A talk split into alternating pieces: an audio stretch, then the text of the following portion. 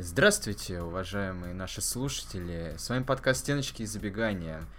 Его ведущие, неизменные, я Богдан. И я Игнат. А, мы в Лиге Чемпионов. Конечно, матч был нервный, 2-2 это не то, на что мы рассчитывали. Мы рассчитывали на уверенную победу. Все, что мы весь сезон вот обсуждали, все эти проблемы, они в прошлом. Э, мы в Лиге Чемпионов, мы с медалями. Наконец-то, да. ура! И поэтому, э, по такому случаю, мы позвали человека, который вместе с нами подведет итоги этого тяжелого чемпионата. И не просто этого чемпионата, а всего периода работы Доминика Тедеско. Поэтому нам нужен был очень статусный и серьезный гость, который сможет нас наставить на путь истинный. Объяснить, в чем мы были неправы, может быть, или наоборот, э, укоренить как-то наше мнение.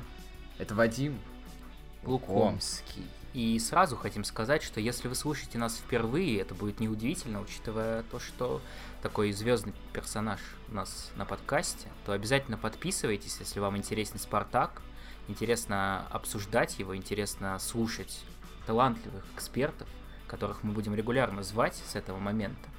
Поэтому обязательно оформляйте свои подписки, лайки, пишите комментарии и всячески проявляйте свою активность. Вот видите, как мы постарались, какого человека выцепили, оторвали отдел. Вот буквально только что он на Матч ТВ был, а теперь у нас. Вадим, здравствуйте.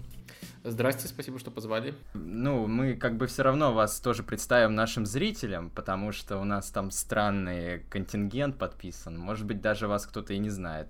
А, в общем, Вадим Лукомский — это наш кумир, можно сказать. Человек, который не только нас, но и многих э, научил смотреть футбол, показал, как это делать правильно — вот. И мы вас позвали, чтобы, ну, вы, конечно, доктор, но сегодня мы вас позвали как экзорциста и помочь нам избавиться от нашей э, ереси, вот, э, которую мы постоянно говорим про Спартак, потому что мы фанаты, мы люди ангажированные, и говорим только позитив всегда про наш клуб, естественно. У нас, в общем, глаза замылены. Очень приятно слышать, я постараюсь э, не разочаровать ваши ожидания. Да, вопросов топ, э, начнем с него. Мы, в общем, видели, что вы лучшим э, новичком сезона признали Эджуки. Вот можно просто это как-то быстренько прокомментировать? Уж очень интересно такое мнение. Почему не Ларсон или Мозес? А Ларсон-то тут при чем? А, ну да, почему не Мозес, в общем? Uh, да, я сначала говорю, что я не знал, что туда можно ставить дебютантов, потому что в итоге все выбрали Захаряна, и, может быть, я бы тоже выбрал Захаряна, если бы я знал об этом. Э, я выбирал только из новых трансферов. Э, очень трудный выбор был, там вот в сборной было несколько трудных позиций, на, которые долго пришлось подумать, и тут я тоже не видел, на самом деле, именно новичка, ну вот э, по Ларсону вы уже поправились, что это как бы не новичок. И по Деспотовичу это тоже очевидно, что он крутой, но это не новичок. А вот именно из полноценных новичков что-то Э, выбор был не очень большой, и я решил выбрать э, Эджуки, потому что я считаю его самым уникальным из футболистов, которые вот, э, не, вот недавно в, в этом сезоне переехали в Россию. То есть, понятное дело, он очень сырой, он обладает невероятными именно вот такими сырыми качествами, может невероятно играть один в один, и это нужно развивать, развивать еще раз развивать. Но если брать, скажем так, степень уникальности его таланта, который он даже в этом сезоне не самым удачным для себя показал. Тут, наверное, самый классный новичок. Но главная причина, конечно, в том, что не было стопроцентного кандидата. Просто я объясню, почему решили вообще этот вопрос задать. Есть такой вообще, в принципе, стереотип, что зачастую аналитики не очень высоко котируют таких э, вот футболистов-единалов, которые зачастую играют на, на какую-то яркость, а не на команду. И было очень удивительно, что вы именно Эджуки выделили среди остальных. Нет, я думаю, что тут важно разграничивать. У нас есть э, футболист Единал, который играет не на команду, а на себя. Это, допустим, Каутиньо, когда он еще был футболистом, сейчас он э, мало играет в футбол. А, вот э, такие футболисты, они вызывают споры. То есть э, мог ли этот футболист э, не бить 2 миллиона раз из-за пределов штрафной, продолжать развитие этих атак, и дал бы он команде этим э, больше, или он вправе это делать, и тут можно вести споры. А Эджуки это не единал в этом плане. Это человек, у которого уникальное качество дриблинга, и он вправе пользоваться этим дриблингом, и он очень хорошо им пользуется, и дриблинг ценится, трудно отрицать э, важность этого качества. Футболисты, которые хорошо обводят, они всегда будут э, высоко цениться.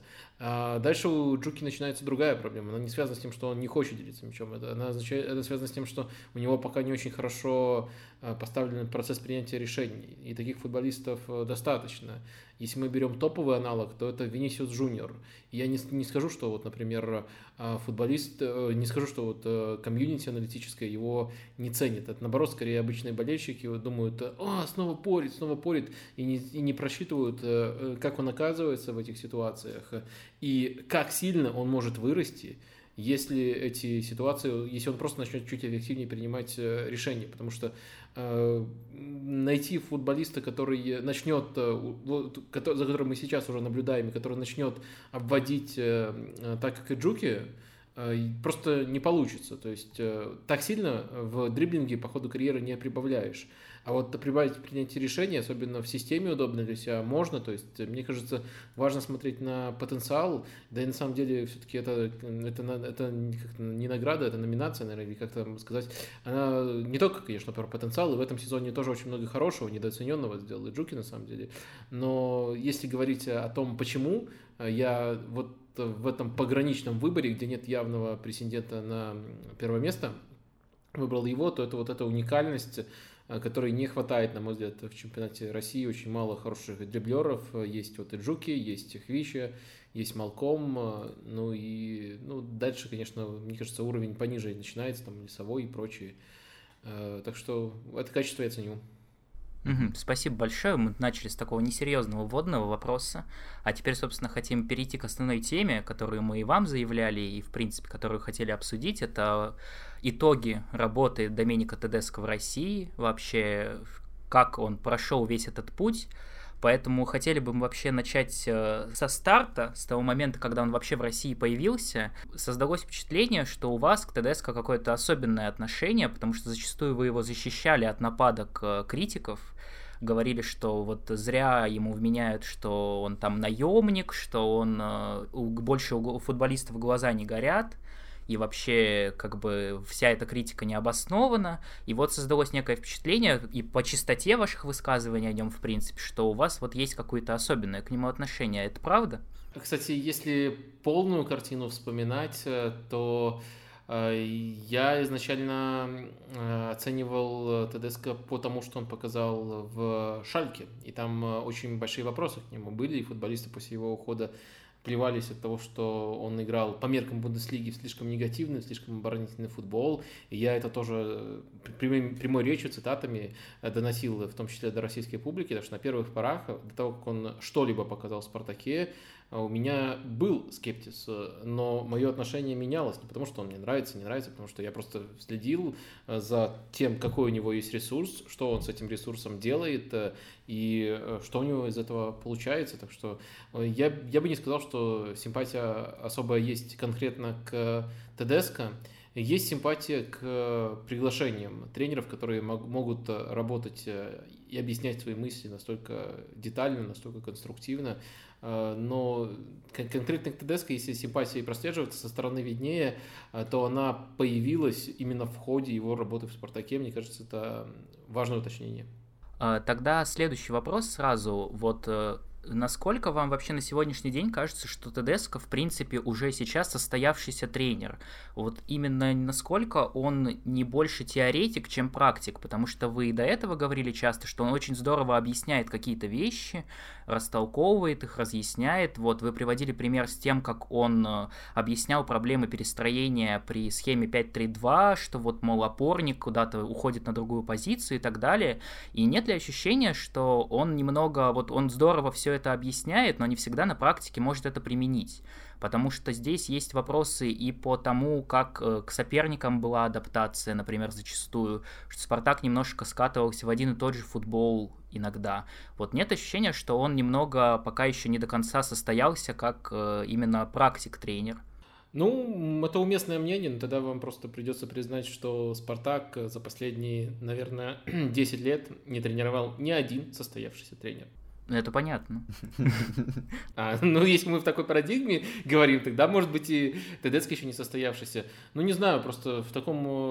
Э, я, я просто к чему это? В такой коннотации очень многих тренеров тогда придется признать несостоявшимися. А, вот этот упрек, что не, недостаточно подстраиваться под соперников, э, в принципе, да. Но э, все-таки это не полная картина. Полная картина заключается в том, что он также ставит очень узнаваемый футбол и очень э, хорошо организованный с точки зрения структуры. Я не представляю, как несостоявшийся тренер – может э, поставить такой футбол. Наоборот, мне, мне кажется, как раз-таки тренер, который подстраивается под соперников, но ни в одной команде не может поставить э, по-настоящему четкий рисунок э, игры, где команда играет от себя, потому что такой рисунок, он может быть и оборонительным, и атакующим, и, например, он есть и у Сочи, и у Спартака, но у некоторых команд РПЛ такого рисунка нет, и тренер, который вот вроде как неплохо там реагирует на события матча, неплохо готовится, нейтрализует соперников, но не может такой рисунок поставить, скорее он не состоявшийся, скорее у него каша в голове. Хотя я предпочитаю не применять такие эпитеты вообще к трейдерам. То есть можно описать, что у него получается, что не получается, отделить на состоявшихся и несостоявшихся нет, но Тедеско точно очень близок к категории состоявшихся, потому что ну, тогда просто придется вообще признать несостоятельность чуть ли не всего российского футбола. Я извиняюсь, я имел в виду не совсем это, я имел в виду, что не то, что не состоявшийся, а что он еще не укрепился в каких-то определенных убеждениях до конца что вот он еще находится в середине какого-то пути, и, возможно, ТДСК там в Германии где-нибудь мы увидим уже немного другого ТДСК, который сделал какие-то выводы из каких-то ошибок своих, и понятно, что тренер, в принципе, каждый проходит этот длительный путь, но вот иногда возникало ощущение, что пока ТДСК как молодой тренер еще зачастую совершает какие-то ошибки, которые, возможно, в будущем он совершать не будет. Но опять же, тогда продолжу занудствовать с определениями. Тогда Пеп Гвардиола не состоявшийся тренер, потому что то, что он делает в Манчестер Сити, из-за его эволюции, которую проходит любой тренер, сильно отличается от того, что он делал в Барселоне. И, может быть, через пять лет он еще сильнее будет отличаться.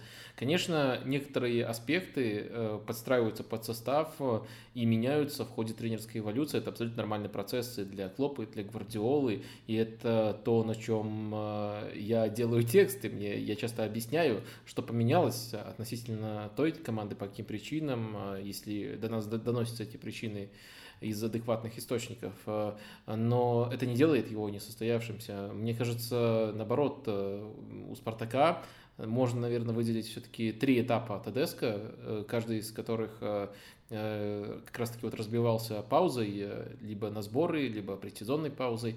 Но на каждом этапе у «Спартака» была узнаваемая игра. Так что мне кажется, что ну, я, я, я не готов эту претензию принять. Хорошо, спасибо. А, тогда сразу такой вопрос. А, были и у вас в том числе некоторые сомнения и на основе шальки сделанные, и уже на основе старта работы ТДСК относительно позиционной атаки Спартака, потому что и в Шальке у него были с этим проблемы, и в Спартаке очень сильно был заточен состав под контратаки, когда сюда ТДСК вообще приезжал. И насколько далеко он в итоге успел продвинуться вот в решении всей этой проблемы? Относительно вот состава, который у него был, относительно своих ресурсов? Мне кажется, он по-разному, но все-таки достаточно успешно маскировал эту проблему. Безусловно, в России в целом э, тяжело найти команды, которые очень хорошо играют позиционную атаку. И это отчасти, конечно, связано с тем, что с тем, как тренируют у нас позиционную атаку, но отчасти связано с тем, какой закрытый чемпионат. И если все факторы сопоставить, то можно сказать, что успешно достаточно эту проблему ТДСК обходил. Вначале это сводилось э, к игре через э, Бакаева, э, потому что на стартовом этапе у него была позиция в тройке центральных полузащитников, то есть он глубже играл и ближе к центру, чем играл до этого при Коннове, и почти все в позиционной атаке сводилось к тому, что Бакаев должен делать гениальные передачи, что у него есть неограниченное, э, неограниченное право рисковать, и какое-то время это работало. Потом, мне кажется, позиционная атака Спартака стала более структурный, начали появляться более четкие паттерны, и, конечно, главный из них э, отчасти связан с тем, какая Спартака схема, очень много приходилось э, вскрывать через э, фланговые зоны, очень высоко располагались и Мозес, и Айртон, эм, так что подключение центральных защитников, особенно Маслова, внезапный тоже, мне кажется, вполне сформирован сформировавшийся паттерн. А, так что мне кажется, что в целом он, э, ну, я не могу сказать, что это прямо сильная сторона а, Спартака, Плитодеска, но эм, в этом отношении относительно ресурса, который у него был, есть э, очень, э, очень хороший прогресс. А, Вадим, вот вы упомянули сейчас Бакаева, и тут э, мы все гадаем, что же с ним случилось. Вроде как бы на старте, ну и до ТДСК, там, до его прихода, там, Бакаев был главным игроком, основным, там, звездой команды. Э, приходит ТДСК, вроде он его тоже там старается, ставит, но в итоге происходит непонятно что с ним, ему не могут найти место в составе, э, нет места в схеме, э, он там, если выходит на поле, то теряется постоянно. Э, что с ним случилось? Ну, это какие-то, может быть, у него проблемы с психологией или еще какие-то ментальные вещи, никак не связанные с ТДСК? Или вот ваше, ну, как бы мнение, что с, с Зелимханом-то произошло? Э, ну, по, по срокам все очень э, четко накладывается на его болезнь. По-моему, у него коронавирус как раз-таки был прошлым летом, и после этого, может быть, он с особыми последствиями преодолел его, и после этого как-то совсем не пошло. Вот меня сильнее всего это и смущает, что тут э, в тактическом плане тяжело объяснить, но, чё, но точка, когда у него перестала идти, она как бы очень понятная. И это наталкивает на мысль, что он просто вот э, с этой напастью не очень хорошо справился, Э, дальше либо был растренированным и так почему-то форму и не набрал, либо просто последствия для здоровья какие-то более кардинальные, и, наверное, только изнутри можно сказать, э, зная ситуацию. Э, но в тактическом плане я не вижу проблемы в том, чтобы гарантировать Бакаеву все те же условия, Бакаеву все те же условия, в которых он блистал в начале после прихода ТДСК. Потому что, мне кажется, тогда немножко схема была другой, потому что сейчас треугольник полузащитный развернут так, что есть десятка чистая, тогда все-таки была тройка полузащитников в другом э, отношении развернута. Э, перейти на эту схему вновь, мне кажется, это не очень трудно было бы для того, чтобы обеспечить эту оптимальную роль Бакаеву, и он там хорошо играл. Но мне кажется, проблема в том, просто в каком состоянии, может быть, физическом, может быть, психологическом находится Бакаев. Вот именно тактической, тактического ракурса этой проблемы я не вижу. Тогда еще такой вопрос, он касается и Бакаева, и нескольких других футболистов. Вот в определенный момент иногда возникало ощущение, что ТДСК может отказаться от каких-то футболистов в определенный момент. То есть, если на старте у него было очень много экспериментов, очень много футболистов играли на каких-то новых позициях, тот же Бакаев, например, и он многое пробовал, то сложилось впечатление, что если он какое-то мнение уже сформировал, то его от мнения этого сложно как-то переубедить. И я не знаю, может быть, конечно, проблема здесь в каждом из футболистов, но здесь и то, что произошло с Бакаевым, и то, как на старте, когда Тедеско приходил в «Спартаке», был, например, Густиль, который сразу ушел, по сути, в запас и так из него и не выбрался, несмотря на там... Несмотря на 120 сыгранных минут в этом сезоне Бундеслиги, не выбрался из запаса. Ну, да, я понимаю, да, что если рассматривать в частности каждого, то можно, конечно, сказать, что вот это виноват там Густиль, виноват там что-то с Бакаевым, что-то случилось. Э, вот, например, есть рассказов, есть Глушенков, которому была претензия, что он там не добежал в одном из матчей с Ротором, по-моему, и Тедеско как бы вроде как от него после этого отказался. Но в целом э, вопрос, собственно, не кажется ли вам, что иногда как-то Тедеско действительно очень сложно становится переубедить, или это действительно вот просто так совпало, и очень много футболистов действительно сами виноваты, или виноваты что-то другое, в относительно того, что они не получили больше шансов. Ну, мне кажется, с одной стороны, это вполне неплохо выстроенная теория. Наверное, все-таки у нас не так много примеров, что в одну, что в другую сторону, чтобы а, тут а, ее как-то ультимативно доказать или опровергнуть. Но напрашивается пример Соболева – у него во второй части сезона пошло, и, мне кажется, сразу же за это зацепился. э, за это зацепился Тедеско, так что, наверное, есть и обратные примеры, э, и, теоретически можно рассматривать и Маслова, который э, до, ну, как бы, если бы у него были заранее сформированные мнения об игроках, он бы, наверное, не подпускал такого футболиста постоянно к стартовому составу. Так что, наверное, эти шансы все-таки возникают, и он готов менять свое мнение, но в целом, да, в целом вполне стройные рассуждения. Возможно, есть такая проблема у него. Я как-то больше думаю о том, о, о тех, кто уже вышел, ну, чем о мотивах, о тех, кто вышел на поле, какая, в какой тактике они играют, а не о мотивах выходов или не выходов. А мне как-то интереснее то, что действительно произошло, разбирать, но в целом, если задуматься, я сам не задумывался об этом особо, можно такую претензию, наверное, сформулировать. Просто почему, опять же, спрашиваю на примере того же Бакаева, что вот мы, по сути, не можем точно знать, и я думаю, что в некотором отношении это проблема, что является причиной, потому что, по сути, после вот перерыва, после того, как началась э, вторая часть чемпионата, Бакаев э, по большей части выходил на 2-3 минуты.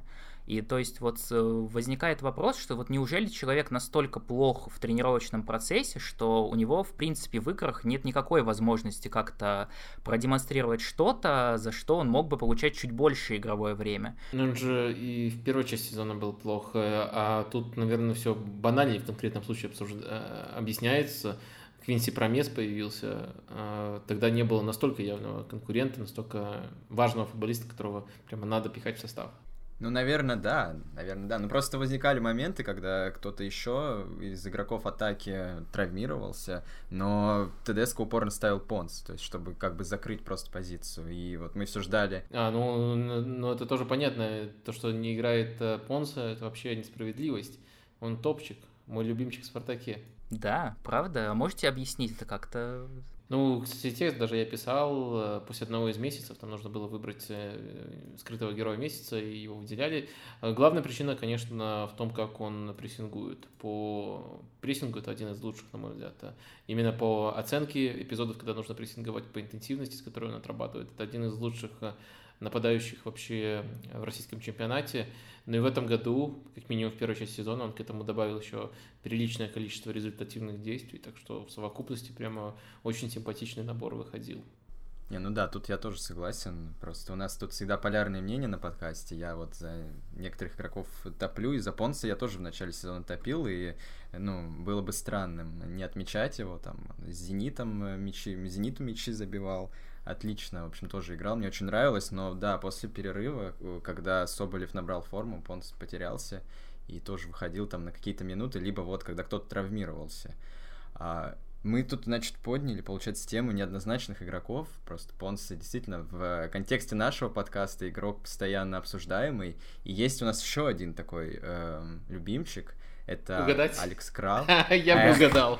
Мы, мы предполагали, да, что вы уже поймете, и к чему мы все это. Очень многие люди очень действительно полярно воспринимают Алекса Крала от э, зачем он вообще находится в составе до того, что вот если сегодня Вестхэм предложит за него 20 миллионов, то надо задуматься и очень хорошо подумать, стоит ли его продавать.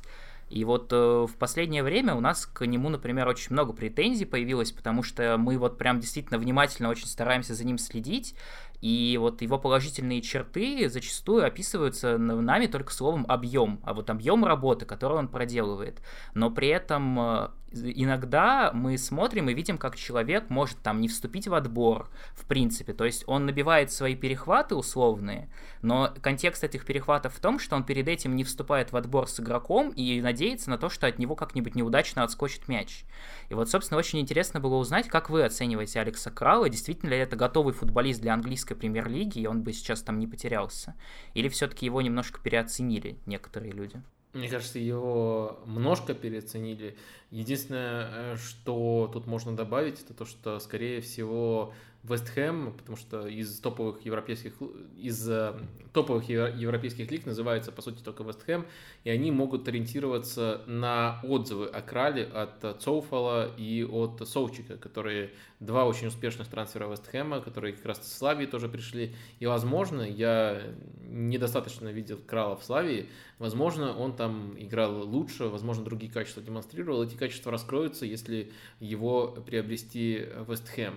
Э, и учитывая там, э, что, скорее всего, Деклан Райс уйдет, э, это, в принципе, могло быть неплохим следующим шагом в развитии команды, потому что Мойс ее немножко, конечно, меняет, и может быть, может быть, вот именно в такой конфигурации Крал, Крал заиграет, но то, что он показывает в Спартаке, я тут на стороне, я не знаю, кто это из вас, того, кто его критикует, потому что мне тоже он кажется, да, жутко переоцененным футболистом.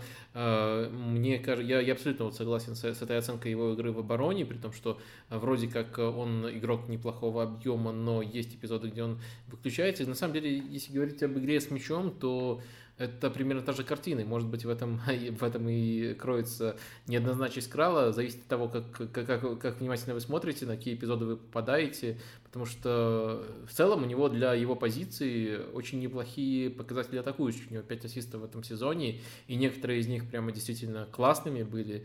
Но если смотреть в целом за его игрой в пас, то он жутко тормозит атаку. То есть кого не поставь из альтернатив на эту позицию у Спартака, мне кажется, в этом плане они лучше, Умяров лучше. Э, мне кажется, это однозначно. Я даже не говорю про других футболистов, там, может, э, про Хендрикса его тяжело оценить, э, Замнин, понятное дело, лучше. Так что, не знаю, вот это мне, меня очень сильно бесило, когда он тормозил атаки и принимал откровенно плохие решения с мячом, но при этом на такие решения у нее приходится вполне интересные, э, ну, не знаю, как у него эти вспышки случаются, интересные э, эпизоды, которые напрямую приводят к голам, которых многовато, откровенно многовато для опорника, так что в итоге и с мячом, и без мяча вот получается супер неровный, супер нестабильный игрок, у которого можно разглядеть и потенциал, и явные недостатки, в зависимости от того, как вы смотрите на все это. Ну, я восхищался Кралом исключительно а, его антропометрическим э, характеристикам. Очень нравятся игроки такого плана просто. И действительно, там, иногда с мячом он что-то может, но то, что он делает без мяча, то, что он делает в отборе, ну, тут это, конечно, просто кошмар. И после... Что, что, что он делал в отборе, когда Ильин забил? Да, да, да, да именно да, это да, мы и в том числе... Вот просто в определенный момент, когда мы действительно начали бесконечно следить иногда даже за Кралом, а не за мячом, очень многие действительно какие-то вещи начали очень сильно бросаться в глаза потому что он действительно как будто у него есть кнопка выключения в определенный момент, и он э, зачастую видно, что он персонально может кого-то опекать, и видно, как он на этого человека оборачивается, видно, как он старается к нему плотно подойти, а потом проходит 3 секунды, и можно заметить, что этот человек уже в 4 метрах. Да, это а... в дерби было особенно явно видно, когда как такое ощущение, что он персонально играл по Влашичу, да, да, и постоянно все равно отходил от него, то есть вроде глазами следил, но потом отбегал. Ну, это вот можно как-то упрек Тедеско поставить, потому что он его все равно упорно продолжал ставить, несмотря там на Умярова, на Хендрикса, которого тоже приобрели как, ну, под, ну как чтобы подменять, да, да, как альтернативу Кралу. А, можно, можно. Но мне, мне кажется, можно, с одной стороны. С другой стороны, есть какая-то глобальная картина. Если эти все-таки слухи о 20 миллионах не пустые, то я бы на месте Федуна прямо ультимативно просил ставить Крала всегда в состав, потому что, ну, так э, развести э, какой-то европейский клуб, это, конечно, будет очень мощно. А, но, с другой стороны, я не думаю, что все-таки все было настолько, настолько странно в этой ситуации. Думаю, все-таки ТДСК не терял надежды реализовать его потенциал, но в целом, мне кажется, минусов было все-таки больше, чем плюсов. Ну, плюс, наверное, все-таки нужно держать в уме, что супер э, явного конкурента, который мог бы вытеснить, э, вот за которого можно было бы прям, прям предъявлять, почему ты его не ставишь, не было, потому что часть сезона Забнин вообще провел в центре защиты, э, на правом фланге, и тогда, по сути, остальные места в полузащите были почти вакантными, ну, то есть место Крала было было железным, и особо тут спорить не о чем было. Потом главным конкурентом, по сути, был Умяров и не адаптировавшийся Хендрикс. Я не могу сказать, что это прямо... По-моему, было бы круче, если бы Умяров больше времени в этом чемпионате получил. Хотя и так он на выходе там сыграл 26 матчей, пускай не все в основе. Но не могу сказать, что был такой супер явный конкурент, который там, который должен был, обязан был прямо вытеснить Крала. Хотелось бы, кстати, вас э, немножко поправить, потому что все-таки один европейский клуб в этом году уже развели. Спартаковцы, это Фиорентина, которые впали, впарили Кокорина все-таки за какие-то деньги даже. Поэтому, возможно, в «Спартаке» просто появилась некая экономическая жилка, если тогда это было через Капелло и Манчини, то теперь э, через чешских товарищей Алекса Краула, может быть, что-то такое происходит. Теперь вот новая пиар-компания организована. А, вот, а что я хотел спросить, вот вы упомянули несколько раз Хендрикса и то, что... Я напомню на всякий случай, что э, папа Джордана Ларсона тренирует Барселону, входит в тренерский штаб. Кого нам Барселону-то тогда Э, отправлять? Да, да. Ну, Ларсона, понятное дело. Во- Ну вот, получается возможно, что Спартак теперь только по такому принципу и пытается формировать состав, чтобы можно было кого-нибудь потом впарить и, и обмануть людей о- об истинных качествах футболистов. Хотя Джордан Ларсон, конечно, может быть, когда-нибудь и дорастет до Барселоны. Кто его знает. Барселоны Б. Да, возможно. Это, это получается такое на- наследие Газизова, да, с трансферами Урунова. Да. Да, возможно, кстати, который теперь вернется в Спартак. А, кстати, вот действительно, а как вы оцениваете вообще Астона Урунова и его перспективы в России? Вот еще один такой яркий индивидуалист. Финтер. Финтер, да, дриблер. Э, Не, на самом деле мне он нравился в Уфе, э, но мне кажется, из-за всего, из-за из-за этого бэкграунда, который на него скатился в Спартаке, э, он не мог себя нормально проявлять. То есть в Спартаке, да, он провалился, он был прямо ужасен. Но в Уфе он мне нравился, но тут э, нужно там и фактор Газизова учитывать, что там и он напрямую участвовал в этом трансфере, там деньги с него получил, и в целом он такое ощущение, как будто под какой-то протекцией в клубе находился из-за того, что эта связь есть, хотя на самом деле там нельзя было усмотреть, что там много особо выпускают Урунова, наоборот, ему мало времени давали, и он в это время, конечно, шанс- шансами не пользовался. И вот эта вся история, что-то там роскошное выкладывал в соцсети, когда это, наверное, делать не следовало. Мне кажется, это все сформировало давление, под которым он просто не мог э, добиться, просто показать э, свой уровень. Э, В целом, э, мне кажется, для своего возраста это классный футболист. Э, И, ну, не знаю, правда, сможет ли он окончательно перейти там на уровень более классного клуба, чем Уфа, но просто замечу, что у меня не было таких, та- такого негатива к нему до того, как он оказался на уровне Спартака. Мгм.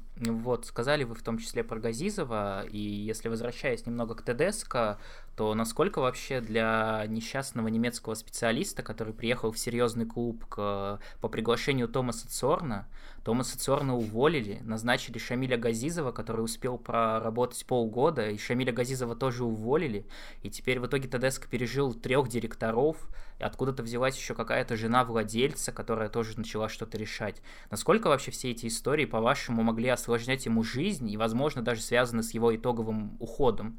Может быть, просто вот эта вся неразбериха и спровоцировала его как-то на решение, что здесь ничего долгосрочного не построишь? Да, есть у меня тоже такие опасения, потому что сама версия о том, что там слишком мало видится с семьей, она не особо конструктивна. Э, Мне кажется, все-таки он как тренер должен быть готов к такому. Да, всем тяжело в эп- в эпоху коронавируса, но все ограничения, они становятся все более мягкими, мягкими, мягкими, и чем дальше, тем более мягкими они будут становиться. Э, Я думаю, что тут есть что-то еще. Э, Возможно, это решение зародилось э, сразу же после того, как э, уволили Цорна, но он решил просто доработать свой контракт, больше ничего не подписывая, и добросовестно сделает свою работу. Э, Тут можно очень много теорий строить. Э, Ощущение, да, со стороны есть, что э, ТДСК можно было бы удержать, если бы что-то было в «Спартаке» иначе, потому что и на поле у него очень многое получалось, и, мне кажется, приходил он с немножко другим настроением в клуб, но и то, что он говорит, э, на самом деле сейчас уходя, э, что там вот э, не думал, что когда-нибудь впустит в свой, клу- в свое сердце еще один клуб, но не сдержал это обещание, впустил Спартак. Ну, как бы намекает на то, что все, кроме каких-то деталей, непреодолимых деталей, оно для него складывалось правильно. И все хотели бы, чтобы он остался. Но вот действительно эту деталь тяжело э, найти, но она есть. И я тоже не верю, что вот э, быть поближе к семье – это истинная причина. Ну, вот эта вся токсичная атмосфера, в общем, я думаю, да, помешала, в том числе и вот эти бесконечные спартаковские ветераны, которые его хаяли и ждали на его место Романцева, там, например, вот, и все эти многочисленные эксперты, которые очень тоже к нему неоднозначно относили, говорили, да что он там э, прыгает на бровке, какой-то сумасшедший, там, психопат, э, как, какие там еще ему гадости говорили. Кузнечиком его называли. Кузнечиком. Э, ну, в общем, просто поток был грязи, как всегда, в сторону Спартака, но к ТДСК прям особенно. И мне кажется, что, ну, какая-то была вот прям не любовь. За что? За что ТДСК так не взлюбили? Я не знаю. И я, кстати, оказывается, еще какой-то процент этого хейта пропустил, к счастью, пропустил. Но вот, оказывается, еще труднее, чем я думал, было ТДСК работать Э, в «Спартаке». Я могу говорить только за футбольную часть. Тут он меня сильно впечатлил, конечно. Ну, то есть мы просто вот здесь к вам не как к аналитику, возможно, вы как человек чуть более приближенный к футболу, может быть, что-то поняли, потому что действительно у ТДСК, кроме каких-то экспертов, то есть людей со стороны, и периодически какие-то странные конфликты с тренерскими штабами других команд, то есть, и вот тут необъяснимо, как будто то ли мы чего-то Тедеско не видим, то ли действительно как будто все чуть ли не сговорились и просто принципиально говорили какие-то гадости бесконечные. И вот именно на примере Тедеско это особенно странно смотрится, потому что вот тот же Массимо Каррера при всей его неоднозначности в принципе, более-менее ровно прошел какой-то период без такой огульной критики постоянной. А ТДСК вот со всех э, просто зал, со всех пушек мочат зачастую. Там какой-нибудь Роман Широков периодически что-нибудь скажет, кто, мол, вообще такой этот ТДСК, чтобы ему там новый контракт предлагать. Вот мы бы предположили, что, может быть, у вас есть какие-то идеи, что вообще сделал такого ТДСК этим э, всем людям. Ты еще вспомнишь, что было, там, например, после матча с Сочи, когда Ну, Сочи, да, известная из тренерского история. штаба Сочи, что он там сказал, мол, «Э, не надо нам здесь таких, пусть едет в свою Германию обратно. Ну, мне кажется, тут э, можно поделить э, эту проблему на две составляющие. Первое это вот комментарии. Я, кстати, не уверен, что они прямо сильно влияли на ТДСК, что он прямо их все, все читал. Ну, понятно, это просто какая-то маразматическая секта бывших э, ветеранов э, Спартака, и тут э, к их словам просто нельзя относиться серьезно. Это одна сплошная ксенофобия. Спартак должен играть в футбол Бескова, и Спартак должен тренировать русский тренер. Дайте Парфенову или кого, кто сейчас там в моде попробовать. Евсееву. А, Евсеев спартаковский футбол, прямо очень спартаковский будет при всей футбол. А, поэтому тут просто нельзя относиться серьезно. Это то, на чем они могут паразитировать, потому что на самом деле эти люди не смотрят футбол. То есть э, они, я это миллион раз видел эту картину, Э, либо вообще, несмотря, комментируют, делают вывод, то есть результат, э, смотрят результаты, говорят э, и продвигают свою повестку. Если результат положительный, то ну, там надо еще к этому ТДСК присмотреться, вспомнить там вот такого-то тренера, он тоже хорошо начинал и так далее. А если результат отрицательный, то разносят. Ни, никакого отношения к тому, что действительно случилось на поле, вот эти слова не, просто не имеют. Вот так вот это устроено, и, ну, не знаю, пока это кликает, двигается. Наверное, эти спартаковские ветераны по-прежнему будут получать звонки от там, всяких спортэкспрессов э, и будут на этом и дальше паразитировать. А, и не знаю, насколько это могло повлиять, но это очень просто устроено, и какого-то глубинного смысла тут искать э, не нужно, мне кажется, тут очень просто.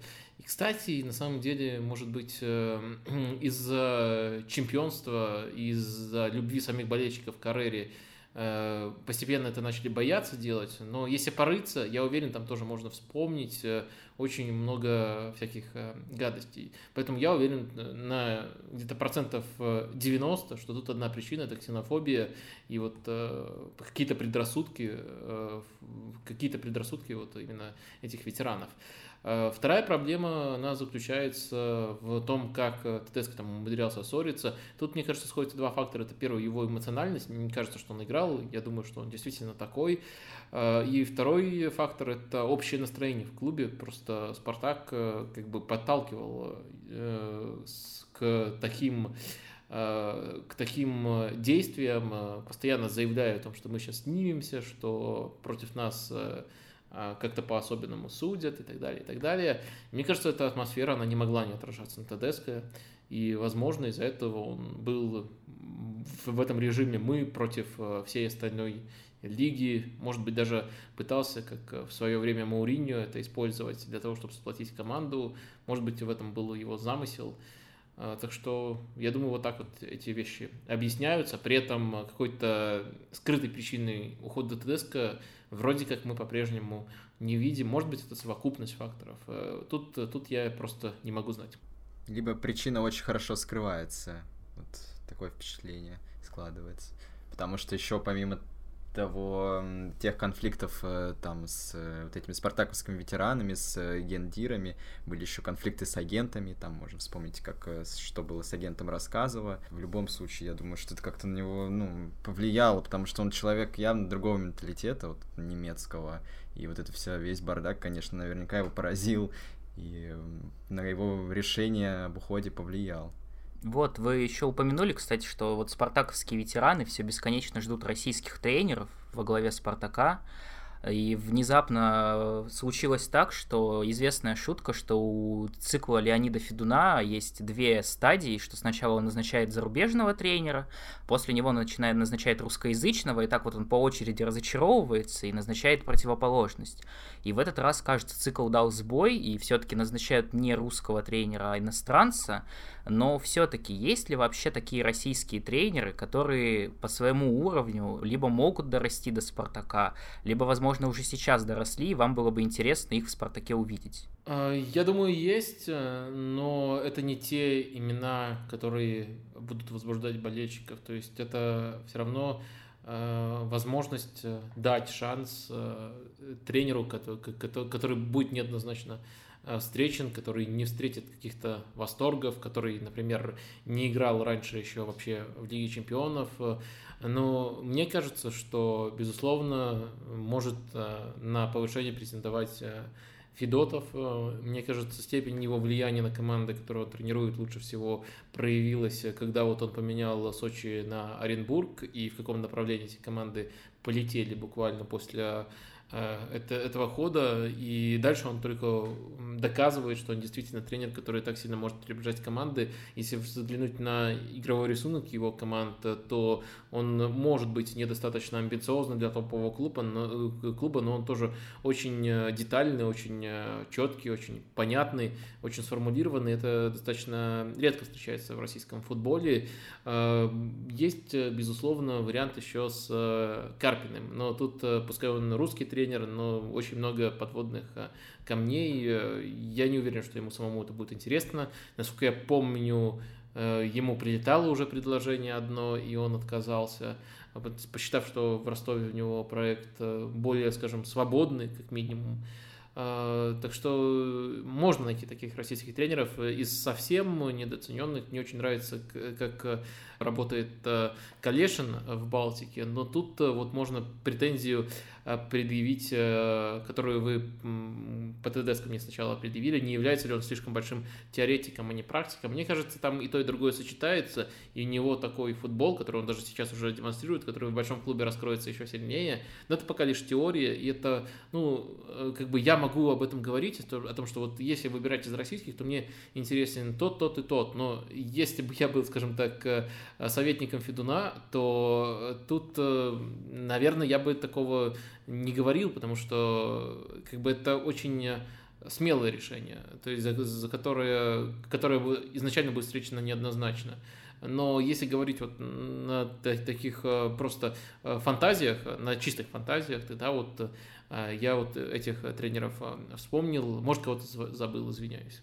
Такой тогда еще вопрос касательно вообще ТДСК и подводя некую черту про ТДСК в обсуждениях. А, вот есть, опять же, у нас сегодня день разрушения стереотипов такой небольшой, потому что есть такой стереотип, что вот э, тренеры в России за ними в Европе вообще, мол, как бы не следят. То есть у них есть какой-то бэкграунд, который существует до России, и у них есть карьера после, потому что вот приводятся примеры, что вот там Массимо Великий выиграл чемпионство в Спартаке, и в итоге в родной Италии он так и остался вторым тренером, и даже там в серии Б в итоге работу ему не дали, дали в серии С, сразу сразу же уволили. И там приводится обратный пример, что Хави Грасия приехал в Рубин, ничего у него там особенно не получилось, но привозил он огромный состав, потерялся, зато в итоге сразу после этого оказался в английской премьер-лиге. И вот в контексте этого, во-первых, как вы относитесь к такому стереотипу? Действительно ли российская премьер-лига такая лига третьего мира для остального, для Запада? И как вообще изменятся перспективы ТДСК в Германии там или, может быть, где-то еще относительно Спартака? Вот относительно того, что он здесь продемонстрировал. Это отчасти правда. То есть э, тут нужно только договориться. Это не делает Россию э, лигой э, там, третьего мира и отсталой какой-то лигой. Она отсталая, но совершенно по другим причинам. Но этот стереотип, он правдив в том плане, что в каждой стране есть фокусировка на своем чемпионате. И за тем, кто работает за его пределами, следят очень-очень непристально, даже если это топовый чемпионат. Самый лучший пример, я специально погружался в эту тему в последние дни, э, это, конечно, Жозе Мауриньо.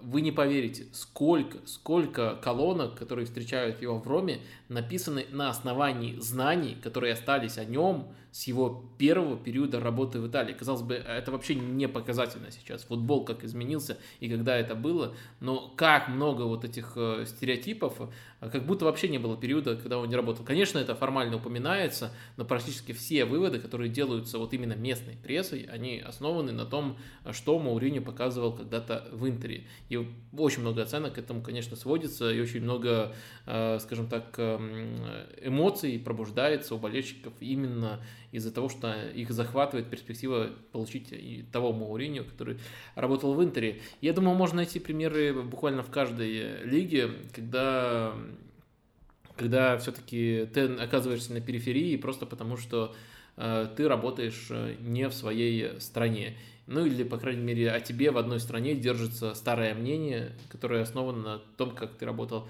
в этой стране. Поэтому, если говорить конкретно по ТДСК, то я думаю, он будет э, рассматриваться э, на одну из э, ближайших работ в Бундеслиге.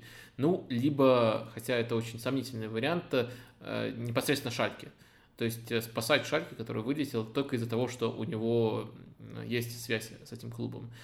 И на самом деле, я думаю, Тедеско, несмотря на то, что у него закончилось в Шальке все очень печально, даже если бы не поработал в «Спартаке», тоже остался бы котироваться на этом уровне и претендовал бы на то место, которое освободится постепенно вот по ходу следующего сезона в Бундеслиге в одном из нетоповых э, клубов. То есть не, улучшился, не улучшилась его позиция, не ухудшилась его позиция. В этом э, стереотип, э, на мой взгляд, не врет, но просто его природа, она более глобальна и не связана конкретно с Россией. А не кажется вам вообще это странным вот в эпоху такого статистического бума, аналитического бума, что даже, грубо говоря, ну вот, окей, ты там не следишь сильно пристально за какой-то лигой, но ты там можешь хотя бы примерно рассмотреть э, период работы там или период игры футболиста, да, потому что это касается не только тренеров, но и футболистов, и хотя бы, грубо говоря, на циферки посмотреть, и хотя бы как из этого какой-то вывод сделать. Не кажется ли вам странным, что до сих пор, вот если лига вне поля зрения, то ее в принципе никак не рассматривают как повод для размышлений? А, с одной стороны, разумно, э, э, разумно все это звучит, с другой стороны, мы все-таки говорим о мнениях масс. То есть эм, всегда будут журналисты, которые этого не делают, которые оглядываются на старые стереотипы, всегда будут болельщики, которые оглядываются на них. Среди э, управленцев клубов э, ситуация разная. Есть те, кто изучает, есть те, кто... Ну, я думаю, все больше и больше становится тех, кто изучает, но надо, опять же, не забывать, что это все связано. Потом эти решения придется продавать и болельщикам, и медиа, и в итоге немножко замкнутый круг получается. Э, но, наверное, это постепенно меняется. Но просто наивно ожидать, что как бы э, массы начнут это делать. Это могут сделать большое количество людей, но все-таки не массы. Ну и тогда последний, наверное, один из последних вопросов точно от нас. Вот мы поговорили про русского тренера, который подошел Э, Спартаку. И тут э, вот э, вы говорили, был бы я советником Федуна. Вот а представьте, что вот вы действительно советник Леонида Арнольдовича. Вы сказали, что решения не взвешенные должны приниматься. Но вот он как раз-таки человек, который может послушать кого угодно на самом деле. И на основе этого принять решение. Допустим, вот Герман Ткаченко на вашем подкасте говорил про Дедзерби, который практически одной ногой был в Спартаке. Но все же нам все-таки придется Руи Виторию ждать Э, или кого? Кого бы вы хотели, или и кто в итоге будет, по вашему мнению? Uh, так, ну, открытый секрет, что будет uh, Руй Витория, ну, мне кажется, ну, это уже 95%. Я не инсайдер, но мне кажется, это уже устоявшееся мнение, и я прямо дико удивлюсь, если тут что-то сорвется. Кого я бы назвал, это тоже не будет сенсацией, потому что я это имя уже озвучивал, и кто-то сейчас посчитает вообще, учитывая, как часто я это упоминаю, что я пиар-агент этого тренера, я бы назвал Пелигрина Матараци из Штутгарта, потому что мне хочется, чтобы, мне кажется, что то, что построил Тедеско, заслуживает, чтобы эта работа продолжалась, чтобы не просто Спартак искал тренера по логике, вот давайте посмотрим европейский рынок, кто доступен, у кого какие достижения, а пытался, я, кстати, такого намерения даже отдаленно он не увидел. Спартак просто сравнивал хороших тренеров. Вот кто придет и начнет там с нуля ставить что-то свое.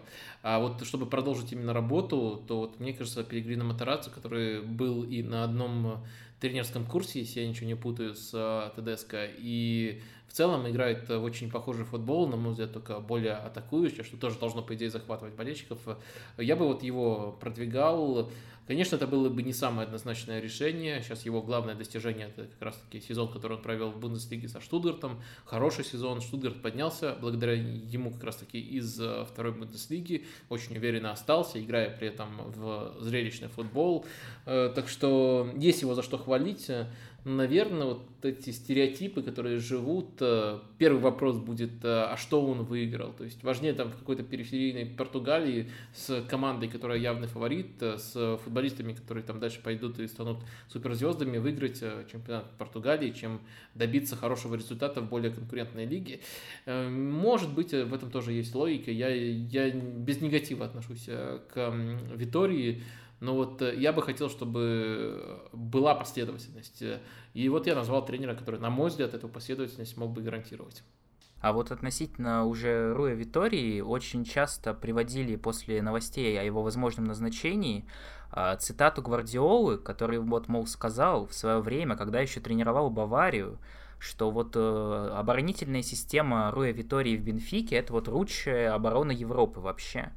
И в ощущение есть, что вот зная вообще специфику того, как работают все в «Спартаке», как, э, какие решения принимает Леонид Арнольдович Федун и многие другие, даже такие вещи могли как-то повлиять на это, учитывая, насколько часто это упоминается сейчас, и можно вспомнить, как в свое время Мурат Якин приходил в «Спартак» по совету Жозе Мауриньо, который сказал, что это хороший тренер, и можно вспомнить, как Густиль приходил в «Спартак», потому что вроде как где-то там Леонид Слуцкий обмолвился, что это хороший футболист. И нет ли ощущения, что даже такие вещи оказывают какое-то влияние на Спартак? Вот, казалось бы, возможно, там Гвардиола в свое время это сказал ради того, чтобы какой-то жест уважения проявить или свою команду через прессу под э, как-то морально настроить на матч, а в итоге вся эта фраза с Руем Виторией вот пять лет прошло, а до сих пор она его рекламирует, она его продает. Комплименты Гвардиолы, да, к ним действительно так нужно относиться. Иногда в них есть интересные уточняющие детали. Иногда он уходит в детали и рассказывает, что конкретно ему нравится в команде, тогда это интересней, но он всегда преувеличивает. Э, всегда у него, у него может быть такое, что его команда абсолютно по делу разнесла соперника там со счетом 5-0, но он скажет, э, вы что, посмотрите, вот эти вот 20 минут в их исполнении, нас еще никто так не напрягал. И всегда вот будет этот элемент преувеличения, и Гвардиола максимально уважительный практически ко всем своим соперникам, э, всех хвалит, и важно только э, за что конкретно он хвалит. Иногда вот детали этих комплиментов, они показательней самого факта, а комплименты всегда идут у него с дикими преувеличениями. Э, так что лучше в Европе, ну, не, не знаю, я никогда не видел ту, ту Бенфику лучше в Европе с точки зрения организации обороны, при этом команда действительно хорошо прессинговала. Я бы, причем даже говорил о э, высоком прессинге, э, так что этот компонент мне у Витории нравился. Но в целом я бы не переоценивал слова Гвардиолы. Могли ли они оказать влияние на руководство Спартака? Я думаю, немножко иначе было.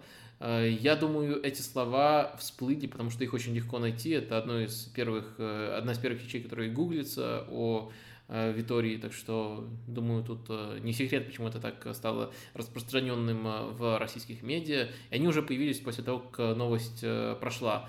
Я думаю, Спартак на него вышел чуть иначе, не через цитаты, а через агентов, тоже, думаю, через э, там, явные чьи-то рекомендации, но просто не от э, не, не цитаты Гвардиолы все пошло. А если вот говорить все-таки о тех кандидатах, которые в прессу просочились, то есть там были кандидаты вроде Бенитеса, на вопросы которым вы отвечали относительно Спартака, но это было как-то совсем э, мимолетно, а вот очень много обсуждались несколько людей. Это Дедзерби, про которого мы уже сказали, это Фансека и это Руди Гарсия из Леона.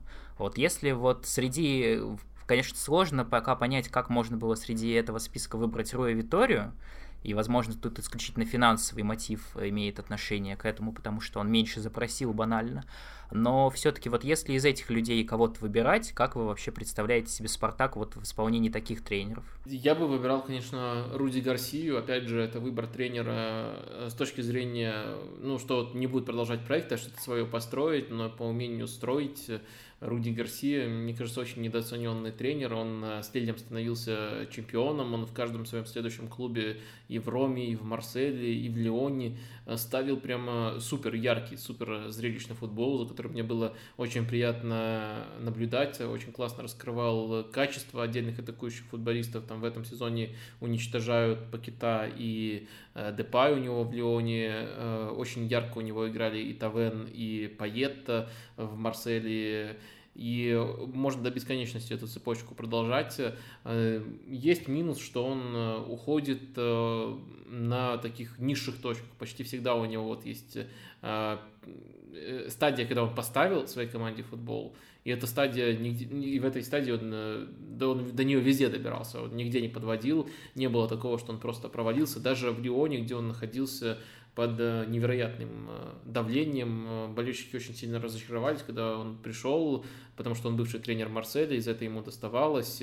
А он еще там на одной из первых пресс-конференций назвал Леон не тем Олимпиком, там они просто называют ОЛ и ОМ, и там он перепутал Олимпик там Леон и Олимпик Марсель, и в итоге это тоже дополнительное давление добавил, то есть он, наверное, работал чуть ли не в тех условиях, в которых работал в РПЛ Николич сразу после того, как он пришел, когда еще не остыли болельщики от ухода Семина, и он перевернул, поставил крутейший футбол в этих условиях в Лионе. Мне кажется, Лион в этом сезоне лучшая команда в чемпионате Франции. Им не повезло Э, не реализовать моменты в ключевых матчах, но по качеству футбола они, конечно, невероятно яркие, невероятно стабильные, и это поставил э, Гарсия, при этом э, на стартовом этапе его работы в Лионе футбол был совсем другим. Это были очень организованные перформансы от обороны в Лиге чемпионов, с которыми он дошел до полуфинала, что невероятно для Леона. То есть потому какую работу он проделывает, мне кажется, Гарсия не только там для Спартака крутой тренер, я хоть в Арсенал его бы согласился принять, мне кажется, это невероятно недооцененный э, тренер, потому что э, есть э, такой вот грешок, в том числе у аналитического комьюнити, некоторых Э, возносить излишне. Вот тот же Дезерби э, с намного менее впечатляющими достижениями, понятно, он моложе, но он модный тренер. То есть мне, мне кажется, отчасти это оправдано, что он действительно хороший тренер, супер перспективный, с уникальным стилем, но вот он модный. А вот Гарсия не смог почему-то стать модным, при этом то, что он показывает и в плане стиля, и в плане качества, это просто здорово. Все, что показывает э, Гарсия, до этой точки, когда случается у него спад. Это в каждом клубе это было, и в каждом клубе это очень мощно, очень здорово. Поэтому, конечно, мне бы хотелось именно его видеть э, в «Спартаке». Ну, это, наверное, все-таки вариант, который бы все равно никогда не сбылся. Слишком он фантастическим, я думаю, выглядел. Э, даже для самого Гарсии он, наверное, обалдел, что о нем такое пишут, если он увидел это. Ну, думаю, в принципе, можно заканчивать. Большое спасибо, что вы к нам пришли. И, наконец-то, вот ребята в комментариях на спорте, которые пишут, что мы про Крала зря гадости говорим и про остальных, вот вам даже Вадим Лукомский, который всегда сдержан в своих словах, подчеркнуто говорил, что Крал неоднозначный игрок. У нас есть еще один, конечно, любимчик. Я думаю, может быть, все-таки напоследок спросить про про Александра Максименко да. очень хочу спросить, но я боюсь, очень что уж вратарь такая слишком неоднозначная ну... позиция сама по себе. Ну, окей, если мой товарищ очень хочет, вот э, очень много нас упрекают наши зрители, что мы небольшие фанаты Александра Максименко, потому что спартаковские фанаты вообще большие любители своих воспитанников, и мне кажется, что немножко не, неоднозначно и необъективно они его оценивают, и чуть ли не в основу сборной уже пытаются его затолкать в своей виртуальной в голове. Вот как вы вообще относитесь к Александру Максименко? Не слишком ли с ним тоже переборщили в каком-то... В оценке. В, какой-то, в какой-то оценке, да, в похвалах. А, супер, я понял, наконец, зачем вы меня позвали, чтобы потом просто порезать это на цитаты и отправлять другим. Вот э, Лукомский так сказал. А, ну, на самом деле, я против э, того, чтобы авторитеты господствовали. Мне кажется, все нужно подвергать сомнению, и все должно обосновываться, в чем нравится, в чем не нравится, что хорошего, что плохого плохого. По Максименко тоже у меня есть скептиз. Мне кажется, он скорее переоцененным вратарем, точно не вратарем, а, который должен играть в основе сборной. А, мне, э, безусловно, понятно, почему это случилось. Я думаю, кстати, это заблуждение, на мой взгляд, заблуждение, но рождается не из того, что вот прямо воспитанника хотят защитить, а из того, что он действительно по манере очень яркий и очень куражный вратарь, и у него много матчей, которые могут так запасть в голову, и сразу к нему симпатия появляется. Но если посмотреть э, на его игру более цельно э, и посмотреть на дистанции, даже на, тот же, на, на то же отражение ударов, то э, мне кажется, что вопросов к нему достаточно, что в «Спартаке» можно проапгрейдить вратарскую позицию, и, понятное дело, от тренера кое-что зависит, даже очень многое зависит, но, э, во-первых, несмотря на прогресс Максименко в этом отношении, вратарь может играть в топовом клубе своей лиги ногами лучше, чем это делает Максименко. Ну и в остальном мне тоже кажется, что все-таки яркость, она немножко заставляет перехваливать его даже в его вроде как сильных э, сторонах, а отражение ударов это сильная его сторона, на мой взгляд. Так что э, тоже скорее я скептиз разделяю. На sports.ru на трибуне был хороший разбор вообще по вратарям РПЛ, где очень трудная, но классная модель Э, все это оценивала. Э, я постараюсь вам ссылку скинуть, чтобы вы могли оставить ее где-то, э, чтобы люди понимали, о чем речь. И там очень, во-первых, тоже критично Максименко оценивается по одному конкретному сезону, даже по его части, но все-таки там очень много факторов учитывалось и очень все обосновано. Мне, мне, мне кажется, что вот можно это еще изучить для того, чтобы хотя бы иметь альтернативную точку зрения по Максименко, она сходится с моими впечатлениями.